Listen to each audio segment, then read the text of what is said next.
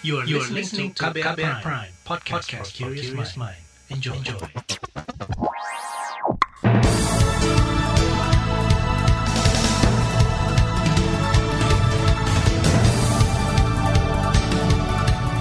Halo selamat pagi saudara, senang sekali kami bisa menjumpai Anda kembali melalui program Buletin Pagi edisi Jumat 30 April 2021 bersama saya Malika. Sejumlah informasi pilihan telah kami siapkan di antaranya Zona merah di sejumlah provinsi kembali melonjak di tengah pemberlakuan PPKM.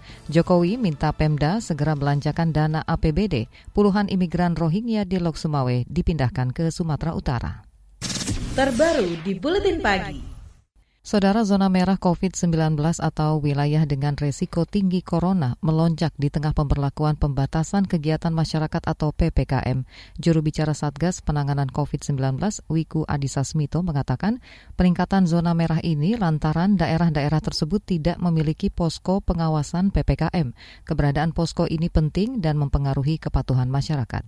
Bahwa posko yang berfungsi dengan baik terbukti dapat menurunkan jumlah kasus dibuktikan dengan tren kasus aktif yang menurun seiring dengan naiknya jumlah posko yang terbentuk. Sebaliknya, provinsi dengan jumlah posko yang sedikit mengalami kenaikan persen kasus aktif. Keadaan ini berdampak juga pada zonasi risikonya yang menunjukkan perubahan ke zona merah pada beberapa kabupaten kota di dalamnya karena kurangnya jumlah posko. Juru bicara Satgas Penanganan COVID-19 Wiko Adhisa Smito mengingatkan seluruh provinsi untuk memastikan terbentuknya posko di tingkat desa atau kelurahan. Selain itu memastikan posko yang ada masing-masing wilayah aktif. Wiko mengklaim sejumlah daerah seperti Jawa Tengah, Aceh, dan Jawa Barat mengalami penurunan kasus aktif selama empat minggu terakhir lantaran terpantau dengan baik. Sebelumnya pemerintah pusat menggagas adanya pembatasan skala kecil dengan pemberlakuan PPKM Mikro. Namun setelah enam kali memperlakukan perpanjangan pembatasan kegiatan masyarakat, zona merah di 25 provinsi tetap bertambah. Selain di Sumatera, Kalimantan, dan Riau, pemerintah Provinsi Jawa Timur juga mulai khawatir. Pasalnya ada sembilan kabupaten kota yang berstatus zona orange kini mulai merangkak masuk zona merah. Pemerintah Sumatera Selatan akan meningkatkan pelaksanaan 3T dan 5M setelah dalam sepekan terakhir jumlah kabupaten kota dengan status zona merah bertambah. Wakil Wali Kota Palembang Fitrianti Agustinda menegaskan pihaknya akan kembali memperketat pemantauan kegiatan masyarakat dan menindak tegas jika terjadi pelanggaran.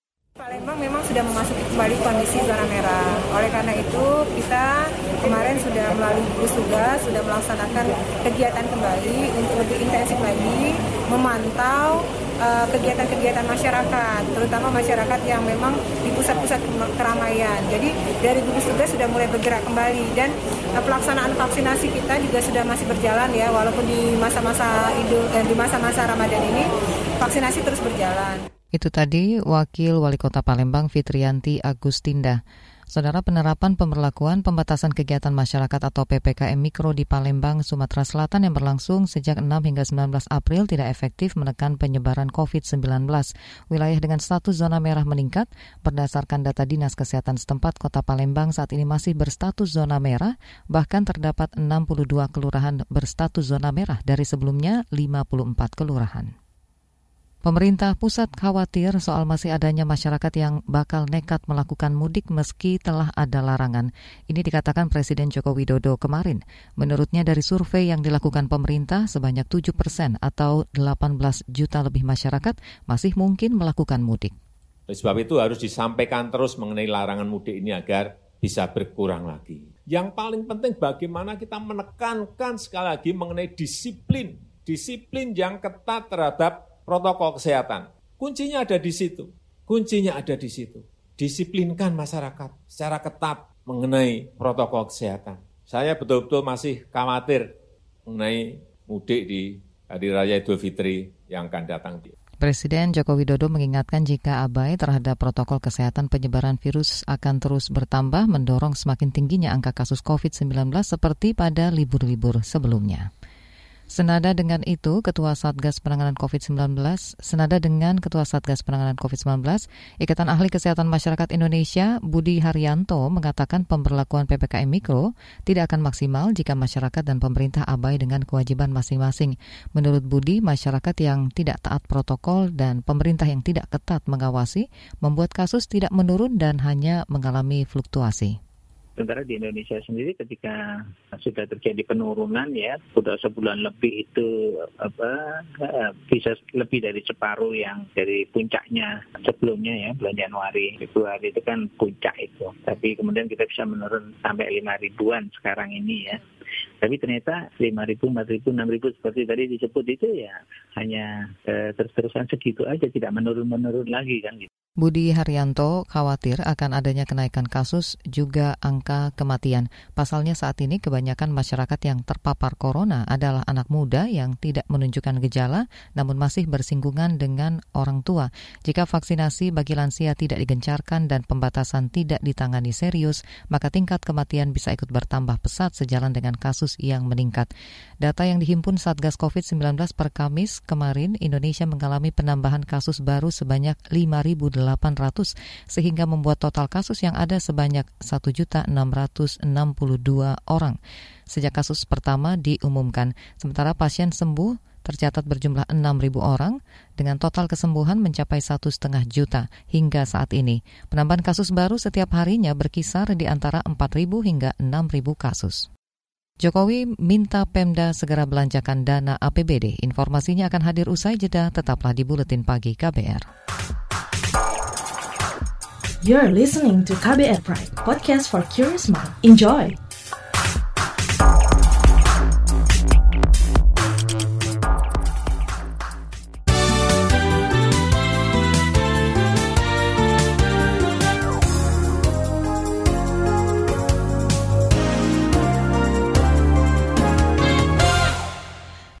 Presiden Joko Widodo memerintahkan kepala daerah segera membelanjakan anggaran untuk menggerakkan ekonomi.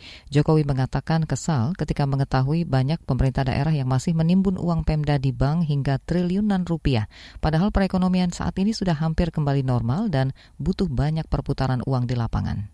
Jadi transfer dari pusat ke daerah itu tidak dibelanjakan, tapi ditaruh di bank, ini yang menyebabkan nanti mengerim laju pertumbuhan ekonomi ya di sini. Hati-hati, akhir Maret saya lihat di perbankan daerah ada 182 triliun. Tidak semakin turun, semakin naik. Naik 11,2 persen. Artinya tidak segera dibelanjakan. Gimana pertumbuhan ekonomi di daerah mau naik. Presiden Joko Widodo mengatakan belanja daerah sangat mempengaruhi perputaran ekonomi nasional. Itu mengapa ia selalu meminta Kementerian Dalam Negeri mengingatkan kepala daerah terkait anggarannya. Sebelumnya, pemerintah juga mencatat per Maret 2021 belanja pegawai baru mencapai 63 persen dan belanja modal hanya 5,3 persen. Pemerintah resmi menyatakan kelompok bersenjata dan organisasi separatis lainnya di Papua sebagai kelompok teroris. Pernyataan itu disampaikan Menteri Koordinator Politik Hukum dan Keamanan Mahfud MD kemarin. Mahfud mengatakan kelompok bersenjata di Papua sudah merencanakan, menggerakkan, dan mengorganisir tindakan kekerasan yang menimbulkan teror. Hal itu tergolong pada definisi gerakan terorisme sesuai Undang-Undang Pemberantasan Tindak Pidana Terorisme. Sejalan dengan itu semua, dengan pernyataan-pernyataan mereka itu, maka pemerintah menganggap bahwa organisasi dan orang-orang di Papua yang melakukan kekerasan masif dikategorikan sebagai teroris. Jadi yang dinyatakan oleh Ketua MPR, BIN, Polri, TNI, dan tokoh-tokoh Papua yang datang ke sini menyatakan mereka yang melakukan pembunuhan dan kekerasan secara brutal. Menko Polhukam Mahfud MD mengatakan kelompok bersenjata di Papua kerap melakukan kekerasan yang menimbulkan banyak korban dan kerusakan, baik kerusakan objek vital, lingkungan hidup maupun fasilitas publik. Kata Mahfud, mereka bergerak dengan motif ideologi, politik, dan keamanan. Untuk itu pemerintah meminta aparat segera melakukan tindakan cepat dan terukur. Majelis Hakim Pengadilan Militer 208 Jakarta menjatuhkan vonis penjara satu tahun pada Muhammad Ilham, terdakwa kasus penyebaran berita bohong yang berujung pada perusakan Polsek Ciracas. Hakim Ketua Pengadilan Militer Prastiti Siswayani saat membacakan putusan menyebutkan tak hanya vonis Bui, Ilham juga dipecat dari dinas militer.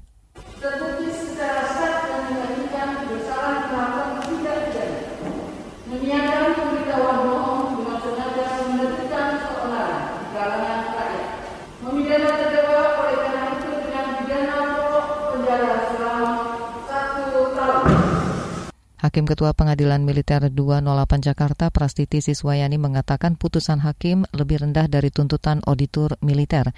Sebelumnya penyerangan terhadap Mapolsek Ciracas Jakarta Timur terjadi pada Agustus tahun lalu. Insiden terjadi karena muncul berita bohong yang menyebutkan Prada Ilham dikeroyok. Kementerian Keuangan mencatat kerugian ekonomi di Indonesia mencapai 1.300 triliun rupiah pada 2020 lalu. Menteri Keuangan Sri Mulyani mengatakan kerugian terjadi karena pandemi COVID-19 berdampak pada pendapatan, belanja, serta pembiayaan negara.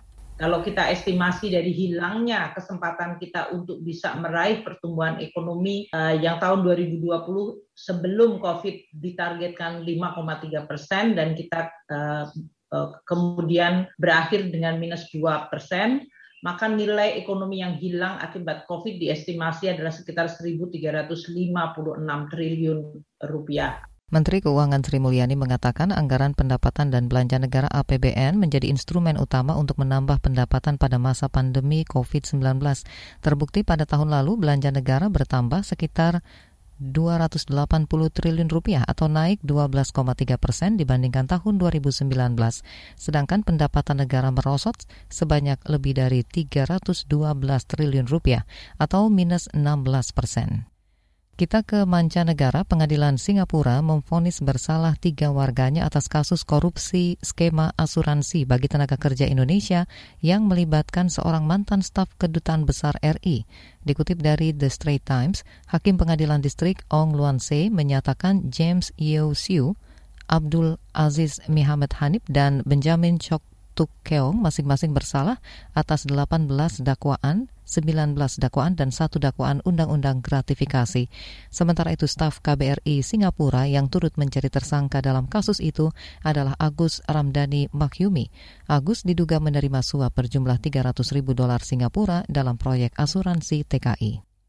Kita ke dunia olahraga. Turnamen bulu tangkis India Open resmi batal dilaksanakan Mei mendatang lantaran kasus COVID-19 yang tidak terkendali.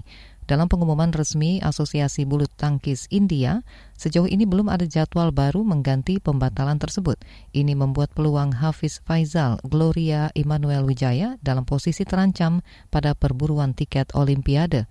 Karena pada daftar ranking BWF Race to Tokyo terbaru, posisi Hafiz Gloria berada di urutan 8 atau batas akhir peringkat lolos ke Olimpiade dengan perolehan poin 60,851. Laporan khas KBR bertajuk Hari Ulang Tahun ke-22 KBR akan kami hadirkan sesaat lagi. Tetaplah di Buletin Pagi KBR. You're listening to KBR Pride, podcast for curious mind. Enjoy!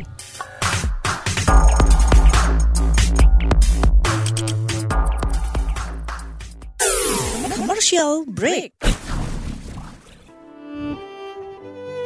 Bu Hado, kabar kamu? Ba, kabarnya. Gimana kabarnya? Kumaha, Damang? Iya kabare. Kayak apa kabar Pian? Aga kareba, baji-baji ji. Kengken kabarene. Naragi rotelo.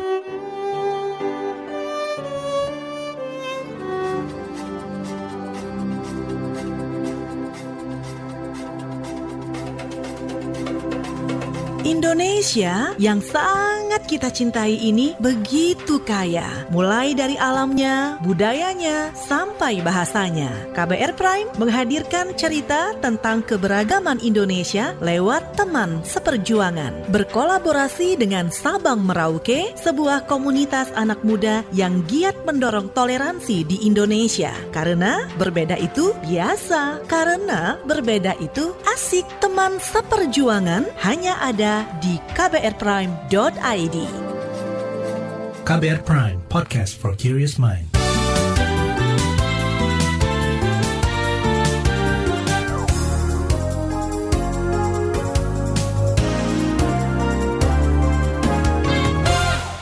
Anda masih bersama kami di Buletin Pagi KBR. Saudara di usianya ke-22, kantor berita radio KBR terus bertumbuh dan berkembang. Di tengah terpaan arus digitalisasi media, KBR mampu bersaing dengan media digital lain. Media dengan ratusan radio jejaring se-Indonesia ini pun masih punya segudang rencana ke depan. Apa saja itu? Apa pula tantangan yang dihadapi KBR? Berikut laporan khas di hari spesialnya disusun jurnalis Reski Novianto dibacakan Reski Mesanto. Saudara, kemarin adalah ulang tahun ke-22 KBR. Banyak yang sudah KBR lakukan selama lebih dari dua dekade mengudara. Tren perjalanan radio yang terus berkembang pesat memaksa KBR terus berinovasi. Sharing online bersama radio jaringan KBR di 34 provinsi dilakukan kemarin dengan judul Bertumbuh Bersama. Presiden Direktur KBR, Albertus Alex Hermanto, yang hadir dalam acara perayaan ulang tahun KBR ke-22 secara daring menyatakan rasa bangga KBR telah berinovasi dengan teknologi dan platform kekinian. Idealnya bagaimana kita menggunakan teknologi itu sambil menggunakan kekuatan yang ada saat ini di kita yaitu audio. Makanya setahun dua tahun terakhir ini KBR e, berinovasi untuk melahirkan podcast gitu ya. Jadi kita udah banyak mengeluarkan podcast-podcast dengan topik-topik yang beragam, ada Indonesia baik tentang keberagaman, kemudian banyak program-program podcast kita lagi yang tujuannya nggak cuma untuk entertainment tapi kita malah lebih dari itu gitu ya. Alex Hermanto menilai podcast yang telah diproduksi oleh KBR memiliki tujuan beyond there. Dirinya berpikir bahwa KBR harus memiliki visi dan misi dengan radio jaringan untuk menggabungkan kekuatan podcast dengan radio. Menurutnya ini merupakan PR bersama di tahun ini ada usulan-usulan dari teman-teman gimana gimana kita bisa berkolaborasi. Uh, ini kita sangat welcome gitu ya. Jadi salah satu areanya tuh ya radio network itu positifnya apa? Positifnya kekuatannya ya dekat dengan komunitas setempat gitu ya. Jadi dekat dengan komunitas kota setempat dekat dengan pemerintah daerah setempat ya. Jadi isu-isu lokal yang menarik untuk menjadi isu nasional ini yang mungkin kita bisa pikirkan bersama. Sementara itu, salah satu peserta diskusi virtual yang juga merupakan relasi radio jaringan memberikan masukan terkait kemajuan bersama di tahun ini. Presiden Direktur Radio KFM Batam yang juga pengurus Persatuan Radio Siaran Swasta Nasional Indonesia atau PRSSNI Riau, Kristianto Sutrisno berharap bahwa KBR bisa membuat semacam koneksi bersama dalam suatu link di mana streaming KBR dan ratusan radio jaringan se-Indonesia bisa dinikmati dalam satu laman atau aplikasi. Kalau bisa eh, radio-radio jaringan itu bisa membuat semacam streaming kalau bisa ya. Jadi dibuatkan satu kelompok grup KBR yang semua itu isinya adalah radio jaringan. Jadi kita semua juga mempromosikan link tersebut. Jadi dengan membuka KBR jaringan bisa dengerin radio yang di Kalimantan, yang di Sumatera, yang di mana, Sulawesi, dan sebagainya. Sementara itu, pemimpin redaksi KBR, Citra Diah Prastuti, berpendapat dengan situasi pandemi, KBR dipaksa untuk semakin kreatif, berkembang, tumbuh, dan bertahan secara bisnis. Menurutnya, di ulang tahun ke-22 KBR, inovasi-inovasi terus dilakukan yang tidak hanya di platform radio, tapi juga merambah ke yang lain. Salah satunya yakni memperkuat lini podcast KBR Prime kita tidak ingin meninggalkan ciri khas audio. Kita tahu kita jatuh cinta pada audio uh, ketika mengerjakan produk-produk untuk atau konten-konten untuk radio karena uh, kedekatannya, uh, um, personal, rasa personal yang dimiliki oleh audio dan itu tetap kita pertahankan. Uh, lalu bagaimana kemudian si konten audio itu bisa bergerak antar platform. Citra Diah Prastuti menerangkan bahwa KBR telah merambah dunia podcast dua tahun belakangan ini. Selain itu, media sosial tak bisa dilepaskan dalam perkembangan digital yang cukup pesat. Instagram salah satunya. Kata dia, dapat dimanfaatkan sebagai alternatif. Ada banyak platform gratis yang bisa dimanfaatkan teman-teman untuk uh, me membuat audiogram ini. Tujuannya tentu saja yang tadinya audio hanya ada di platform audio, tapi sekarang ada di sosial media, awareness orang jadi semakin tinggi, traffic ke produk juga balik lagi. Lagi-lagi ini soal cross promo dan cross platform. Uh, dan karena itu dipasang di Instagram atau di media sosial lainnya, maka traffic ke media sosial itu juga bertambah. Sampai April ini sudah ada banyak podcast baru yang KBR luncurkan. Love Bus Season 4, FOMO Sapiens Uang Bicara, AADC Ramadan Vibes, Al-Quran dalam Jelajah Arkeologi. Berikutnya, nantikanlah Jurus Anti Punah, CLBK, Cerita Lama Berulang Kembali, Hidup Usai Teror Season 2, dan lainnya. Kreativitas dan semangat belajar adalah modal utama mengelola dan mengembangkan media bernama KBR ini. Sekali lagi, selamat untuk ulang tahun ke-22 KBR. Laporan ini disusun Reski Novianto. Saya, Reski Mesanto. Saudara informasi dari daerah akan hadir usai jeda, tetaplah di Buletin Pagi KBR. You're listening to KBR Pride, podcast for curious mind. Enjoy!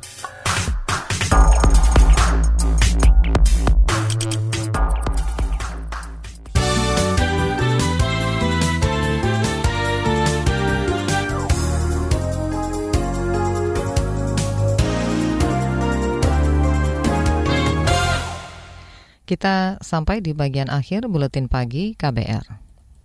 Sebanyak 55 imigran Rohingya yang masih menempati tempat penampungan sementara di Balai Latihan Kerja atau BLK Kota Lok Sumawe Aceh akan segera dipindahkan ke Sumatera Utara dan Makassar. Juru bicara Satuan Tugas Penanganan Pengungsi Rohingya Lok Sumawe, Marzuki Yunus, pemindahan akan dibantu oleh TNI Polri yang selanjutnya menuju Aras Dengsi dan Hotel Pelangi Medan. Uh, mereka akan uh, dipindahkan dengan menggunakan empat kendaraan bus juga di apa didampingi oleh uh, mobil polisi Polres uh, juga mereka didampingi oleh petugas imigrasi polisi TNI COVID dan Satgas. Juru bicara Satuan Tugas Penanganan Pengungsi Rohingya Lok Sumawe Marzuki Yunus mengatakan empat dari 55 pengungsi yang dipindahkan ke Makassar masih memiliki keluarga sehingga tidak digabung dengan pengungsi di Medan. PT Pelni Cabang Jayapura menghentikan penjualan tiket terhitung 29 April 2021. Kepala Pelni Jayapura Haryanto Sembiring mengatakan penjualan tiket terakhir pada 28 April untuk keberangkatan penumpang pada 29 April. Haryanto mengatakan pihaknya menutup loket penjualan tiket sebagai upaya mencegah pemudik berangkat ke luar Papua. Untuk keberangkatan di bulan ini eh, terakhir adalah KM Laboba. Untuk keberangkatan tanggal 4 nantinya eh, sudah tidak bisa kami menjual karena tiba di pelabuhan tujuan itu sudah tanggal 6 karena ketentuan dari kantor apa namanya kantor pusat maupun gugus tugas nasional gugus tugas covid nasional itu tanggal 6 itu sudah bisa sudah nggak bisa uh, ada aktivitas penumpang baik uh, laut, darat maupun udara. Kepala Pelni Jayapura Haryanto Sembiring mengatakan penjualan tiket kapal laut dari dan ke Papua baru akan dibuka kembali pada 18 Mei 2021 setelah perayaan Idul Fitri. Kata dia, selama tidak melayani penumpang, tidak menutup kemungkinan kapal milik PT Pelni akan difungsikan mengangkut bahan kebutuhan pokok dari luar daerah ke Papua. Mengantisipasi lonjakan kasus COVID-19, pemerintah kota Balikpapan melarang sholat idul fitri di lapangan. Wali kota Balikpapan Rizal Effendi mengatakan hanya memperbolehkan sholat idul fitri di masjid maupun musola dengan jumlah terbatas. Pelaksanaan sholat Idul Fitri hanya di masjid dan di musola saja, tidak diizinkan di lapangan terbuka. Kita diminta betul masjid menjalankan protokol kesehatannya. Lebih baik mencegah daripada mengobati, karena kita belajar dari peristiwa di India. Ya, di sana acara keagamaan akhirnya terjadi tsunami COVID-19. Wali Kota Balikpapan Rizal Effendi menambahkan dalam rapat koordinasi beberapa hari lalu bersama Presiden Joko Widodo, berulang kali ia meminta agar pemerintah daerah waspada dan terus berupaya untuk menurunkan jumlah kasus COVID-19. Informasi tadi menutup jumpa kita di Buletin Pagi hari ini. Pantau juga informasi terbaru melalui kabar baru, situs kbr.id, Twitter kami di akun @beritaKBR, serta podcast di alamat kbrprime.id. Akhirnya saya Malika bersama tim yang bertugas undur diri. Salam.